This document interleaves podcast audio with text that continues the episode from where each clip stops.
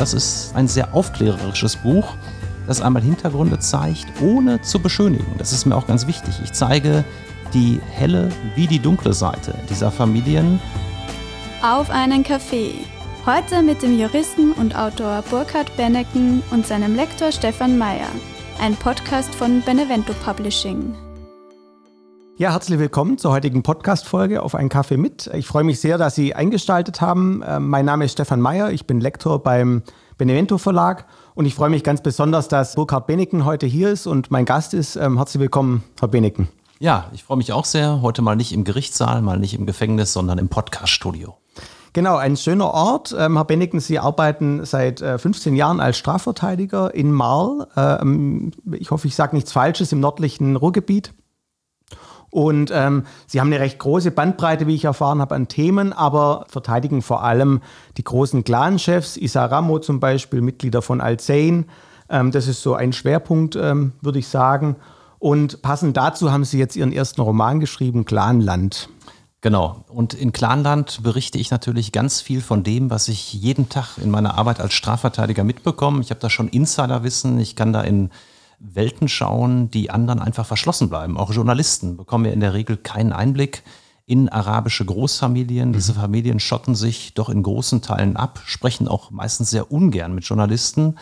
Und mir als Ihrem Anwalt haben Sie einige Dinge anvertraut, die vielen wahrscheinlich gar nicht in dieser Form bekannt sind. Und große Teile davon habe ich in Einverständnis mit den Familien natürlich anonymisiert in Clanland verarbeitet. Nun könnte man ja sich vorstellen, ähm, der übliche Weg wäre, der Strafverteidiger schreibt ein Sachbuch mit eben diesem Insiderwissen ähm, und es gibt dann große Aufregung. Sie haben sich jetzt äh, zum ersten Mal für einen Roman entschieden. Ähm, was steckt da dahinter? Ja, ich habe äh, überlegt, ob ich tatsächlich ein Sachbuch schreibe. Schlussendlich bin ich beim Roman gelandet, einfach um meine Mandanten zu schützen, um auch mich selbst zu schützen. Mich trifft ja die Schweigepflicht. Natürlich habe ich mit allen gesprochen, deren Erlebnisse ich hier auch irgendwo wiedergebe. Sie sind auch damit einverstanden, dass in unkenntlich gemachter Art und Weise sie hier auftauchen. Und ich habe natürlich auch ein bisschen was hinzuerfunden, gar keine Frage, das gehört auch zum Roman dazu. Aber es gibt schon einen sehr, sehr realen Einblick in die Welten der arabischen Großfamilien. Wir sind zum Beispiel bei dem Ablauf einer Friedensrichterverhandlung, die ich in Clanland schildere. Und eine Verhandlung, die fast genauso ablief, habe ich tatsächlich erlebt. An einem Ort, den ich nicht nennen möchte, mit einer großen arabischen Familie. Dort ging es um die Tötung einer Person, die den Justizbehörden übrigens nie bekannt geworden ist. Und da haben dann zwei arabische Großfamilien unter Ausschaltung der deutschen Justiz diese Angelegenheit untereinander geregelt und auch am Ende friedlich beigelegt. Mhm. Wir gehen gleich auf die Clan-Szene, auf das Thema Clans genauer ein. Ähm, noch eine Frage zum Thema Roman. Sie haben davor schon zwei Sachbücher geschrieben. War das einfacher, der, den Roman zu schreiben, also fiktiv zu schreiben? War es schwieriger? Wie war das für Sie, das Gefühl? Also ich fand es erheblich schwieriger, einen Roman zu schreiben. Beim Sachbuch hast du ein ganz klares Konzept von vornherein. Du schreibst es runter, du hast Interviewpartner oder Akten, die du auswertest, Erlebnisse bei Gericht, die du hast. Ähm, die schreibst du einfach runter und es, es passt dann relativ schnell. Hier beim Roman ist es wirklich so, dass ich unheimlich lange überlegt habe, Szenen umgestellt habe, Szenen wieder rausgenommen habe, die ich ursprünglich drin hatte. Äh, es war ein wahres Erlebnis und meine, meine Lektorin, die auch wirklich hart war, aber vor allen Dingen gut war, war dann am Ende auf einmal ganz begeistert, als wir zwei, drei Sachen geändert hatten. Und ja, ich glaube, es ist jetzt sehr, sehr stimmig geworden. Das, das kann ich äh, nur bestätigen bei der Lektüre. Noch eine Frage. Ähm, man fragt sich, ähm, der Strafverteidiger, der muss den ganzen Tag äh, bei Gericht sein, der muss Akten lesen. Wann findet der Zeit zu schreiben? Wie haben Sie das gemacht? Und vielleicht auch, wo haben Sie überhaupt geschrieben? Genau, in der Tat ist Schreiben mein Hobby. Äh, ich nehme das wirklich als Erholung von der Arbeit und nehme das überhaupt nicht als Stress wahr, sondern vielmehr baue ich damit gerade Stress ab, den ich ja in meinem Job mehr als genug habe ähm, ist es so, dass ich überwiegend vorschreibe mit der Hand. Ich mache das noch ganz klassisch. Ich bin überhaupt kein Freund von Computern oder ähnlichem und nehme dann ein analoges Diktiergerät, äh, wo ich das Vorgeschriebene abdiktiere und meine Assistentin Janine hat dann munter getippt.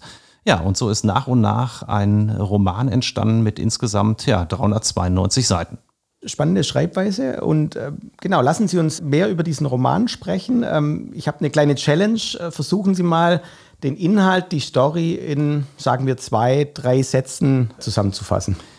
Das ist wirklich ganz, ganz schwierig, das so runterzubrechen. Also Clanland spielt im Jahre 2044. Es ist eine Zukunftsvision. Clanland wird erzählt aus der Sicht eines Strafverteidigers Lorenz van Bergen, der der Star der Zukunft ist. Es gibt nämlich ein neues Justizsystem in diesem Jahr. Und ähm, dann erleben wir eine ganz eng werdende Männerfreundschaft zwischen diesem Strafverteidiger van Bergen und dem zweitgrößten Clanchef Deutschlands, Herrn Abdelkarim al-Zahidi. Wir gehen sehr in eine zwischenmenschliche Beziehung zwischen den beiden. Lorenz lernt aber auch die arabischen Welten kennen. Es gibt zum Beispiel dann autonome Zonen in Deutschland, wo die sehr diskriminierten Muslime sich zu großen Teilen zurückgezogen haben. Eine davon regiert dieser Clanchef Abdelkarim al-Zahidi. Ja, und äh, es gibt dann einen Auftrag für Van Bergen. Er soll nämlich die rechte Hand des Clanchefs rauspauken. Er ist des Mordes äh, bezichtigt. Diese Person wird der Knochenbrecher genannt. Und dann gibt es den großen Auftritt für Van Bergen vor dem Gericht. Und das Ganze wird äh, live im Internet gestreamt. Und am Ende entscheiden dann die Zuschauer darüber, wird der Knochenbrecher verurteilt oder gar freigesprochen. Wir haben, äh, so mein Lektüreeindruck, zwei sehr starke Protagonisten in Van Bergen und den Clanchef. Ähm, das ist sehr spannend, weil die Figuren nicht schwarz-weiß gezeichnet sind, sondern weil sie sich verändern und man ist nie, äh, sich nie ganz sicher als Leser, wer ist der Böse. Hat nicht doch auch Lorenz van Bergen, trägt das System mit und Abdel Karim ist anfänglich der Gute, aber beide entwickeln sich. Lassen Sie uns zuerst über den Clanchef sprechen, beziehungsweise über die ganze Szene. Das Thema Clans ist ja inzwischen fast schon ein Teil von unserer Popkultur durch Serien wie Vier Blocks, ähm, die ich übrigens sehr gut fand. Ich weiß nicht, ob Sie sie gesehen haben.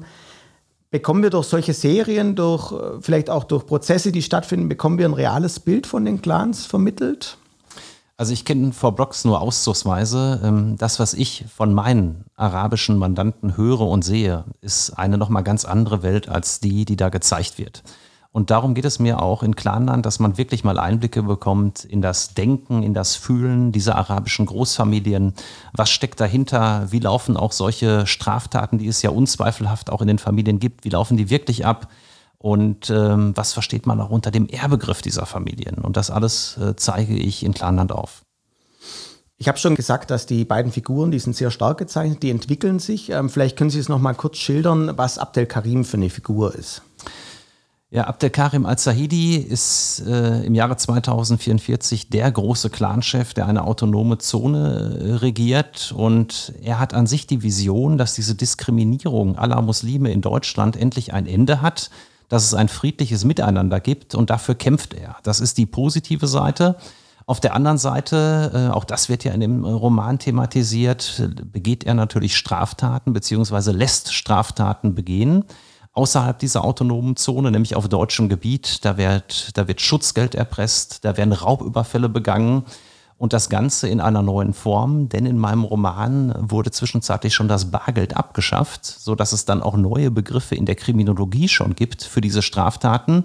Diese Überfälle sind ja nicht mehr darauf gerichtet, Bargeld zu erlangen, sondern man möchte dann Online-Überweisungen auf ein Pazifikkonto erreichen.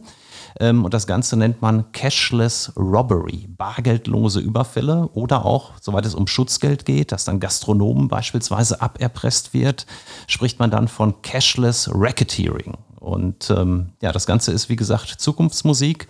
Ich glaube aber schon, dass wir zumindest in Teilen auf dem Weg sind, uns dahin zu entwickeln. Das ist tatsächlich ein gutes Stichwort für meine nächste Frage. Ähm, die Clans haben sich abgespaltet, die Muslime in so eine Art Enklave, Ghetto, Neuessen äh, wird es im Roman genannt. Ähm, man spricht ja in der heutigen Zeit, also in, in, in unserer Realität, oftmals von Parallelgesellschaften. Ist das ein Modewort von den Medien oder nehmen Sie das auch so wahr, dass da eine gewisse Spaltung stattfindet und dann auch tatsächlich noch intensiver werden könnte? Also mein Eindruck ist, dass es das Wort kriminelle Parallelgesellschaften zuerst gegeben hat und weniger die Gesellschaften. Ich glaube aber, dass sie nach und nach immer mehr, leider muss ich sagen, entstehen.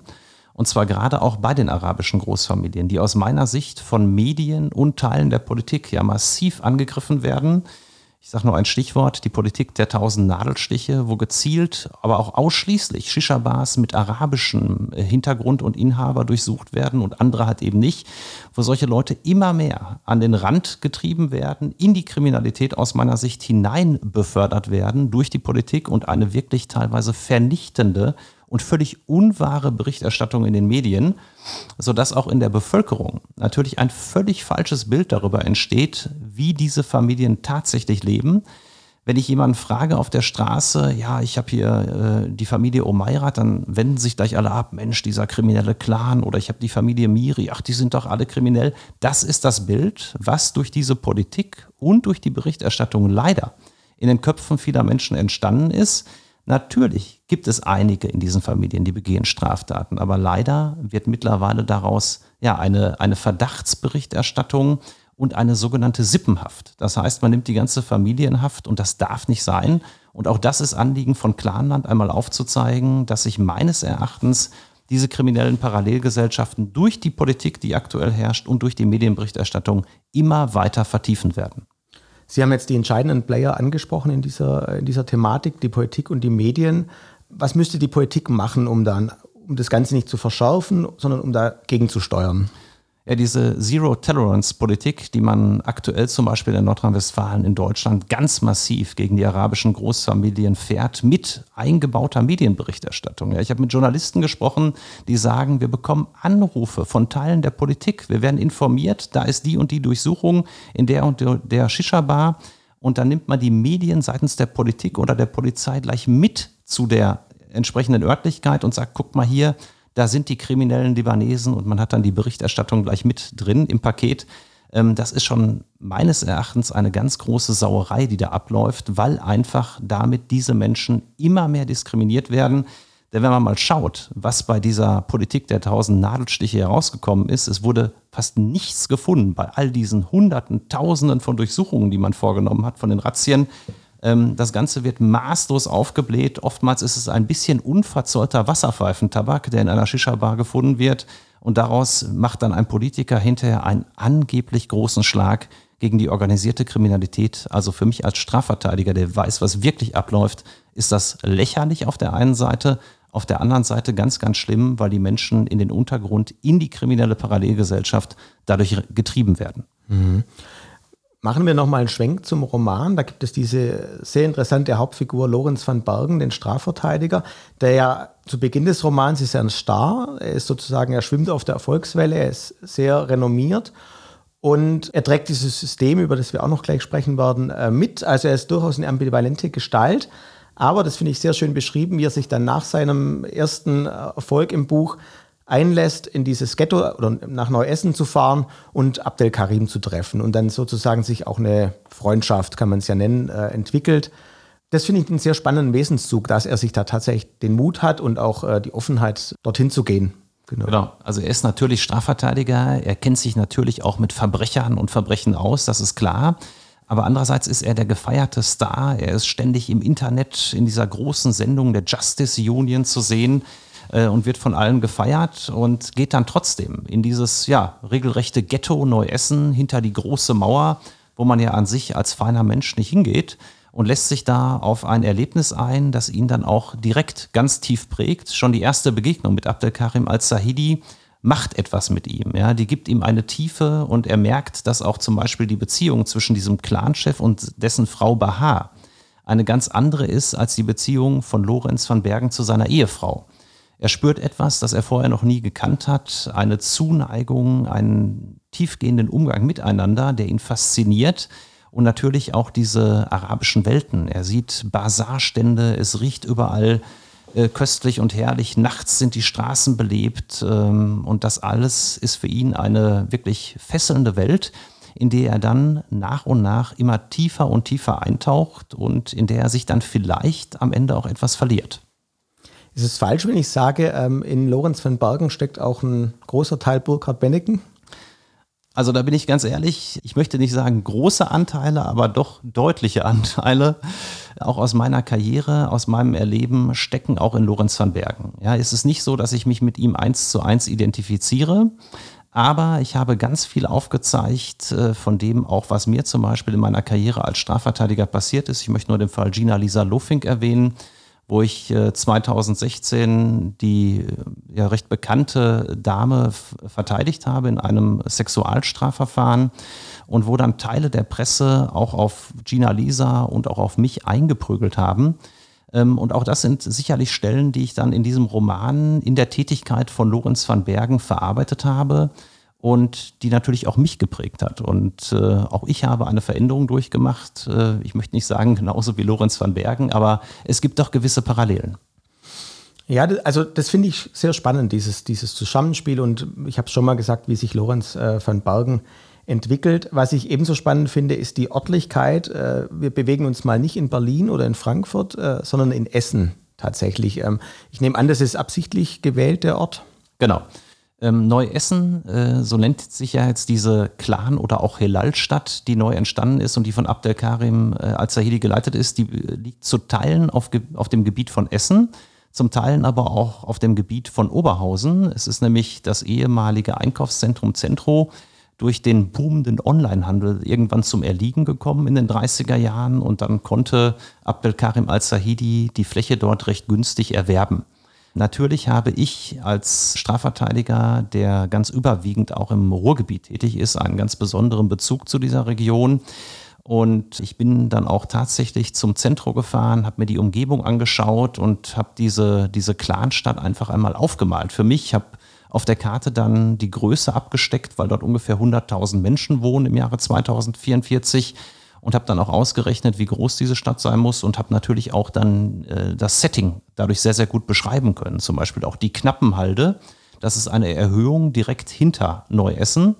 Ähm, und dort äh, passiert dann später noch eine schlimme Tat in dem Roman, die ich hier noch nicht verraten möchte. Ähm, da bin ich dann hochgefahren, habe mir alles angeschaut und äh, wenn man das wirklich vor Augen hat, kann man es natürlich auch anders beschreiben als Autor. Man merkt, dass es sehr real ist und äh, zurück in die Realität nochmal. Ähm, diese Orte, ob das Duisburg, Lohfeld, ähm, ich weiß nicht, ob ich es richtig sage, sind oder also diese Clanszentren, die werden ja immer sehr dämonisiert. Und tatsächlich finde ich es nicht so abwegig, dass das irgendwann in einigen Jahren genauso äh, ein Zustand ist, wie Sie es in Ihrem Roman beschreiben. Haben Sie da die leichte Hoffnung, dass es, dass alles vielleicht doch ganz anders kommen könnte? Also dass da die Clans in Ihrem Roman, die haben immer dieses Wort Koexistenz, also dass es tatsächlich zu sowas kommen könnte auch?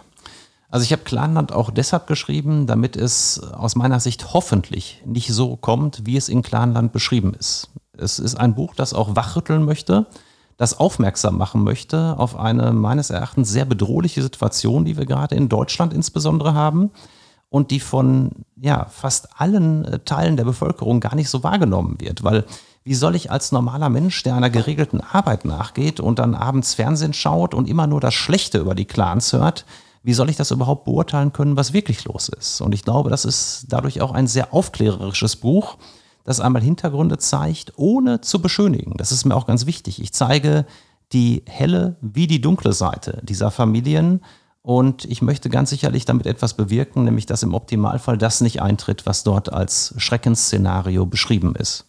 Ich gehe aber davon aus, dass sozusagen es, es müssen viele Rädchen ineinandergreifen, dass das klappen könnte. Ne? Also die Politik muss was dafür tun, die Medien, über die wir auch noch sprechen werden, natürlich auch die Normalbevölkerung in Anführungszeichen. Ja, da greift ja ein Rädchen leider in das andere. Wem gibt man die Schuld? Ich möchte da überhaupt keine Schuldzuweisung äh, machen, zum Beispiel bei den Medien. Only bad news are good news ist ein Spruch, der aus meiner Erfahrung absolut zutrifft. Kein Mensch von uns möchte lesen, die arabische Großfamilie ist harmlos. Äh, da gibt es von zehn äh, Brüdern nur zwei Kriminelle und bei den Deutschen, wenn es zehnmal männlichen Nachwuchs gibt, gibt es in der Regel auch zwei Kriminelle. Es gibt also gar keinen Unterschied. Das möchte gar kein Mensch lesen. Nein, wir möchten alle immer die schockierende Nachricht. Die bösen Clans, da werden Schutzgelder erpresst, da werden andere Men Menschen überfallen, da werden äh, die Leute, werden, werden die Kehlen aufgeschlitzt, da fließt Blut. Das ist das, was die Menschen hören möchten. Und deshalb schreiben das auch die Journalisten. Und dann werden Stories passend gemacht. Ich habe Artikel gelesen, da fasse ich mir an den Kopf. Da wird ein, ein Vermieter, ein arabischer Vermieter dargestellt als angeblicher Clanchef, weil er zwei Mieter in seinem Haus bedroht und ihnen irgendwelche bedrohlichen Nachrichten zukommen lässt, was natürlich nicht in Ordnung ist. Aber was überhaupt kein Fall von Clankriminalität oder organisierter Kriminalität ist. Aber das verkaufen die Medien den Leuten draußen und die bekommen dann natürlich Angst. Und deshalb finde ich es auch mal ganz wichtig, mal zu zeigen, was wirklich los ist. Das ist tatsächlich eine sehr schöne Sache an Clanland, dass er ein anderes äh, Bild von diesen Clans vermittelt, von dieser Thematik auch und dass der Leser zum Nachdenken kommt. Also tatsächlich wird, wird dieser Prozess angeregt und man überlegt, habe ich Vorurteile oder kann ich vielleicht doch auch anders über die Sache nachdenken, als ich es von den Medien vermittelt bekomme. Genau. Und dabei ist mir auch wichtig, ähm, keinesfalls die Clans etwa reinzuwaschen. Das ist überhaupt nicht mein Anliegen. Natürlich bin ich der Verteidiger ganz vieler Großfamilien. Ich sage meinen Mandanten aber auch, wenn ihr Scheiße baut, dann müsst ihr auch dazu stehen. Und das machen sie auch. Ja? Und äh, sie können auch gut damit leben, dass ich in Clan dann ganz klar auch ihre dunkle Seite aufzeige. Ich möchte ja glaubwürdig bleiben mit dem Roman. Und äh, deshalb ist es jetzt kein Roman, der die arabischen Großfamilien einseitig in Schutz nimmt, sondern der ein reales Abbild dessen zeichnen soll, was ich jedenfalls aus meiner Perspektive wirklich jeden Tag wahrnehme. Kommen wir zu einem zweiten oder zu einem weiteren sehr spannenden Thema, der in Ihrem Roman drinsteckt. Ähm, das ist die Justiz, das Rechtssystem. Es hat 2037, also sozusagen ein paar Jahre vor dem Zeitpunkt, zu dem der Roman spielt, eine Justizreform stattgefunden. Und ähm, das beschreiben Sie sehr eindringlich gleich zu Beginn. Das Rechtssystem ist nämlich zu einer Art Show verkommen. Also es gibt bei Gericht eine Moderatorin, es gibt Einspielchingles, es gibt sogar eine Publikumsabstimmung. Ein alter Professor, der sozusagen das alte System verherrlicht, der sagt, äh, früher hat man ein Referendariat gemacht und Jura studiert, heute reicht eine PR-Ausbildung und ähm, dergleichen. Das finde ich äh, sehr eindringlich beschrieben. Aber es ist eine Dystopie, oder? Hoffentlich. Also ich habe da äh, tatsächlich viel auch aus dem amerikanischen Rechtssystem äh, übernommen und habe auch in das deutsche Rechtssystem integriert, dass beispielsweise Strafprozesse live im Internet gestreamt werden im Jahre 2044. Und ich habe auch aus dem amerikanischen übernommen, dass es keine Richter mehr gibt, die die Entscheidung über die Schuldfrage guilty or not guilty treffen, sondern im Clanland trifft diese Frage wie in den USA das Volk selbst. Es gibt keine Urteile mehr im Namen des Volkes, sondern das Volk entscheidet durch einen TED. Und das ist eine Bestrebung, die ich äh, ja schon seit langem wahrnehme. Gerade in Deutschland gibt es unheimlich großen Justizfrust, auch dieser wiederum befeuert durch die Medien. Allen Ortes höre ich, die Verbrecher kommen zur Milde davon. Äh, das ist eine Kuscheljustiz. Und wenn ich selbst das Sagen hätte, würde ich denen mal ordentlich ein paar Jahre mehr geben. Ich glaube, dass wir ein ganz hervorragendes Justizsystem in Deutschland haben und möchte auch das mit Clanland einmal aufzeigen. Was wäre nämlich, wenn wir dieses Justizsystem aus den Angeln heben würden und tatsächlich so ein amerikanisiertes Modell machen würden? Ich glaube, es würde im Chaos enden. Ganz, ganz viele unschuldige Menschen würden dann im Extremfall sogar zum Tode verurteilt. Und das darf einfach nicht sein, ja, weil Menschen, gerade wir alle, die jetzt kein Jura, mal mir, mich ausgenommen, die kein Jura studiert haben, äh, treffen Entscheidungen unheimlich aus dem Bauch heraus. Und es darf keine Bauchentscheidung geben bei so wichtigen Fragen wie, muss jemand ins Gefängnis oder nicht. Und äh, deshalb möchte ich auch aufzeigen, wie toll unser Justizsystem bisher ist und dass die Medien vielleicht auch mal etwas anderes machen sollten, als immer nur drauf zu hauen und den Menschen zu verkaufen, dass die Richter viel zu milde sind und mal zu sehen, wie demokratisch und fair unser Strafprozess bisher abläuft und wie katastrophal es werden könnte, wenn wir dieses System nach amerikanischem Vorbild ändern würden. Mhm. Da klingt eine sehr hehre Vorstellung von Gerechtigkeit und von Rechtsprechung durch, was natürlich auch das Ideal ähm, ist. Sie, Sie, arbeiten jetzt seit 15 Jahren rund äh, in diesem Bereich. War das immer schon ein Beruf, ähm, den, den, Sie, den Sie machen wollten? Oder war Gerechtigkeit immer schon ein Begriff, wo Sie gesagt haben, das fasziniert mich? Ich habe Gerechtigkeit oder Strafverteidigung auch fast in meiner, in meiner DNA sozusagen. Denn mein Vater ist auch Strafverteidiger, bis heute noch schwer aktiv, äh, verteidigt auch wie ich fast nur Schwerstkriminelle und hat sehr, sehr viel zu tun. Und ich bin dann damit aufgewachsen. Ja. Ich war schon mit drei, vier Jahren in der väterlichen Kanzlei, äh, bin dann schon mit ihm relativ früh zu Gerichtsprozessen gegangen, habe damals noch relativ wenig verstanden als Kind und habe dann teilweise die Schule geschwänzt nur um mitzufahren und Mordprozesse zu begleiten, wo mein Vater der Verteidiger war. Sodass ich natürlich ja, mit Verbrechern, Verbrechen, Prozessen im Prinzip aufgewachsen bin und gar nichts anderes kenne, wenn ich ehrlich bin, von Kindheit an. Das prägt natürlich und tatsächlich ist es wahrscheinlich so, Sie würden, es gibt noch keinen Grund, äh, was anderes zu machen. Also Sie machen diesen Beruf noch eine ganze Weile, schätze ich mal. Also es ist absolut meine Passion. Ich gehe darin auf, Menschen zu helfen. Das heißt ja nicht immer, dass man jeden rauspaukt, sondern auch teilweise berät man ja in Richtung eines Geständnisses, Menschen zu helfen, die von der Gesellschaft ohnehin in die Ecke gedrängt werden, die relativ wenig Publicity bekommen. Und ja, die Clanfamilien gehören natürlich insbesondere momentan dazu.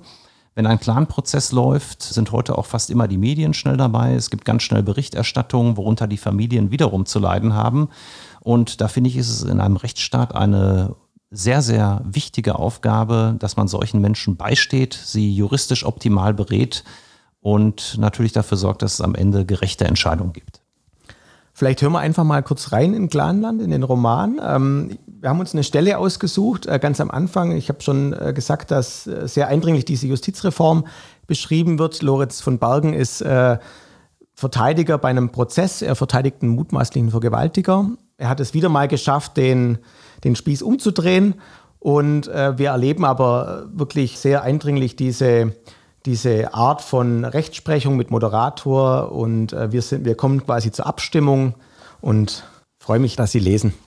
Wir sind jetzt mitten in dem Prozess in Clanland. Es geht um einen Großindustriellen, der drei seiner Mitarbeiterinnen auf übelste Art vergewaltigt und dann auch noch körperlich misshandelt haben soll. Und jetzt sind wir mitten im Prozess. Meine Damen und Herren, wir kommen nun zur Abstimmung. Halte die Stimme der Moderatorin durch den Raum. Lorenz hatte sich wieder gefangen. Er würde diesen Fall für seinen Mandanten gewinnen, dessen war er sich inzwischen sicher. Ruhig saß er da und lächelte einnehmend in die Kamera.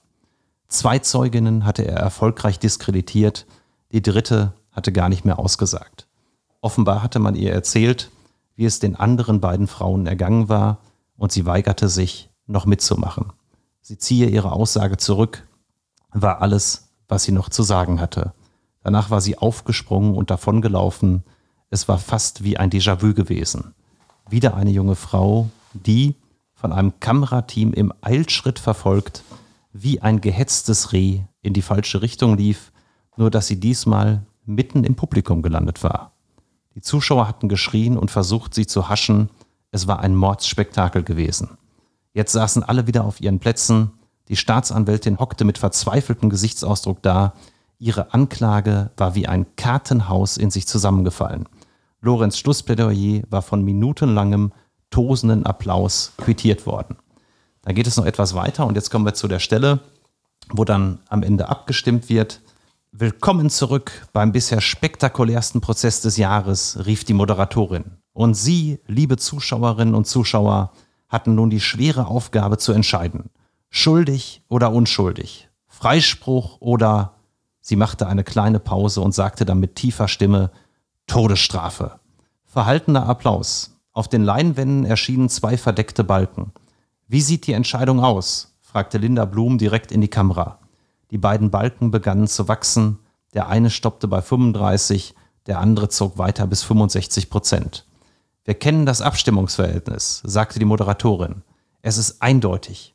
Aber welcher Balken steht für welche Entscheidung? Dramatische Musik. Die Moderatorin blinzelte verschwörerisch in eine Kamera. Lorenz sah aus den Augenwinkeln, wie Daniel Dupont die Hände faltete. Das Volk hat gesprochen, sagte Linda Blum. Und es hat sich mit 65 Prozent und damit mit einer eindeutigen Mehrheit dafür entschieden, den Angeklagten sie machte eine letzte Kunstpause, freizusprechen. Die Zuschauer sprangen auf, stampften mit den Füßen, brüllten und kreischten, fielen einander um den Hals. Ja, vielen Dank ähm, für diese Leseprobe. Nach wie vor auch bei, bei mehrmaliger Lektüre eine erschreckende Vorstellung, dass es so laufen könnte äh, mit unserem Rechtssystem. Wir haben vorher kurz darüber gesprochen, dass es in den USA Tendenzen gibt, die in diese Richtung weisen. Aber gibt es nicht tatsächlich auch bei uns schon erste Beispiele, dass, dass die Rechtsprechung so ein bisschen Show-Elemente bekommt? Also ich überlege zum Beispiel, wenn plötzlich die Medien es interessanter finden, was die Verteidiger anhaben, ne, wie ihre Anzüge geschnitten sind, als den tatsächlichen Inhalt des Falls. Also so ein, man könnte, wenn man jetzt schwarz sehen wollte, auch das bei uns durchaus sehen. Wir haben in Deutschland ganz klare Tendenzen in diese Richtung. Es geht immer mehr in Richtung Show, natürlich maßgeblich befeuert von den Medien. Ich möchte nochmal zurückkommen auf den Fall Gina Lisa Lofink. Da wurde ich als Verteidiger von Frau Lofink weniger nach dem Inhalt der Strategie gefragt, sondern vielmehr nach ihrer Haarfarbe, nach ihrem Styling ob ich dafür verantwortlich zeichnen würde, dass sie jetzt auf einmal aufgehellte Haare habe und eine weiße Bluse. Das würde ja für die Unschuld stehen. Das waren die Fragen, die einige Journalisten zumindest da am meisten bewegt haben bei diesem Prozess. Und das sind insgesamt Tendenzen, auch dass die Medien immer mehr Einfluss nehmen auf gerichtliche Entscheidungen. Ja, dass Richter sich einfach dafür fürchten, von der Presse regelrecht vernichtet zu werden durch diese Berichterstattung schon wieder so ein Kuschelurteil oder wie auch immer äh, die Berichterstattung im Einzelnen aussehen mag wir haben meines Erachtens ganz klare Tendenzen in die Richtung. Und es gibt auch immer mehr, ja auch Strafverteidigerkollegen, das habe ich neulich noch erlebt, das fand ich unheimlich peinlich, die dann aus dem Gerichtssaal heraus äh, etwas posten, haben dann eine kleine Fangemeinde von 30, 50 oder meinetwegen auch 500 Followern und tun sich dann dicke mit ihren Prozessergebnissen teilweise im gewissen Maße aufklären, berichten, finde ich gut, aber es darf halt eben nicht in eine Show gehen. Und äh, das ist halt eben das, was ich finde. Und das ist schon eine Tendenz, die ich jedenfalls immer mehr feststelle, eine, eine Oberflächlichkeit auch in der Berichterstattung. Und natürlich entstehen dann am Ende beim Zuhörer oder bei dem Leser am Ende des Medienkanals falsche Vorstellungen über das, was tatsächlich in diesen Strafprozessen passiert. Noch eine Frage, die sowohl zu Ihrer Arbeit äh, ganz gut passt, als auch zur Hauptfigur Lorenz van Bergen. Also ich habe schon gesagt, Lorenz van Bergen hat keine Berührungsängste. Er fährt nach Neu-Essen, äh, trifft sich mit Abdel Karim. Er wandelt sich auch als Figur sehr stark. Ähm, wenn man sie äh, jetzt im Internet nachschlägt, dann taucht er auf, auf der Seite des Bösen. Also eine sehr markige Darstellung auch von ihrer Arbeit. Müssen Sie manchmal zwischen Moral und Gerechtigkeit entscheiden? Ist das eine Gratwanderung oder können Sie beides, beides vereinen? Also als Strafverteidiger hat man ja beruflich gesehen keine Moral. Es gibt ja nur eine, eine Aufgabe, den Mandanten, egal was er gemacht haben soll, bestmöglich zu verteidigen. Ich identifiziere mich keinesfalls mit seinen Taten. Ich gucke einfach nur, wie ist die Rechtslage und versuche ihn bestmöglich zu verteidigen. Es gibt auch keinen Blick auf die Opfer sondern wenn man es richtig macht, das ist jedenfalls meine Auffassung von Strafverteidigung, gibt es kein Links und kein Rechts, es gibt nur ein geradeaus und das ist immer die optimale Verteidigungsstrategie zu entwickeln. Man versucht das jedenfalls, das gelingt einem sicherlich nicht in jedem Fall. Und für alles andere, zum Beispiel die Opfervertretung, sind ja dann die Staatsanwaltschaft oder auch Opferanwälte zuständig. Und am Ende entscheidet ein Gericht, das natürlich die Verantwortung tragen muss für die Entscheidung, sodass ich wenn ich sage, ein Strafverteidiger hat keine Moral, meine ich das nicht, dass wir schlechte Menschen sind, sondern wir haben eine ganz gezielte Aufgabe. Genauso wie der Chirurg, der einen Massenmörder auf dem OP-Tisch liegen hat, nicht sagt, Mensch, das ist aber ein Schwein, mein Patient hier, und ich behandle den jetzt mal schlechter. Nein, das darf er ja gar nicht. Er muss das Bestmögliche für seinen Patienten rausholen, die bestmögliche Methode anwenden. Und genau das mache ich in meinem Beruf jeden Tag auch. Und alles weitere, was dahinter steckt an moralischen Erwägungen auf Opferseite, an Leid, was es ja ganz häufig gibt, hat mich in der Aufgabe überhaupt nicht zu interessieren. Das finde ich ein sehr schönes Bild, einen, einen, guten Vergleich, äh, einen sehr greifbaren. Die Arbeit vom Strafverteidiger mit dem Chirurgen, der erstmal neutral an die Sache rangehen muss und da nicht werten darf. Eine ganz andere Frage, Lorenz van Bergen nochmal oder überhaupt äh, den Roman Clanland. Wir verraten natürlich nicht, wie er ausgeht. Ähm, das soll jeder selber herausfinden und das Buch lesen. Das kann ich nur sehr empfehlen. Könnten Sie sich eine Fortsetzung vorstellen? Ist eine Fortsetzung denkbar? Also ich habe tatsächlich äh, Clanland als Trilogie angelegt. Das heißt, es gibt immer im Hinterkopf noch zwei weitere Teile, die ich natürlich noch nicht bis ins letzte Detail durchdacht habe, aber es gibt schon ja einige Sachen, die in Clanland angelegt sind, die ganz sicherlich eine Fortsetzung rechtfertigen könnten. Es gibt mehrere Punkte, aber, das darf ich auch sagen, Clanland ist ein in sich geschlossenes Buch, ist also nicht so mit einem offenen Ende, wo man dann als, als Leser hier oftmals zu viel bekommt, nach dem Motto, was sollte der ganze Quatsch, jetzt habe ich 390 Seiten gelesen und weiß gar nicht, was bei rauskommt. Nein, Clanland ist geschlossen, aber es gibt noch eine Handlung, die ich mir überlegt habe, die einen Teil 2 und einen Teil 3 tragen könnte, wenn es denn irgendwann sein soll. Bin ich sehr gespannt, was wir äh, dann lesen werden, welche, welche neue Geschichte. Ähm, ich möchte Ihnen zum Abschluss äh, unseres Podcasts, den ich, ich fand das ein sehr spannendes, aufhellendes Gespräch, möchte ich noch drei Fragen stellen. Welches Buch hat Sie am meisten beeinflusst?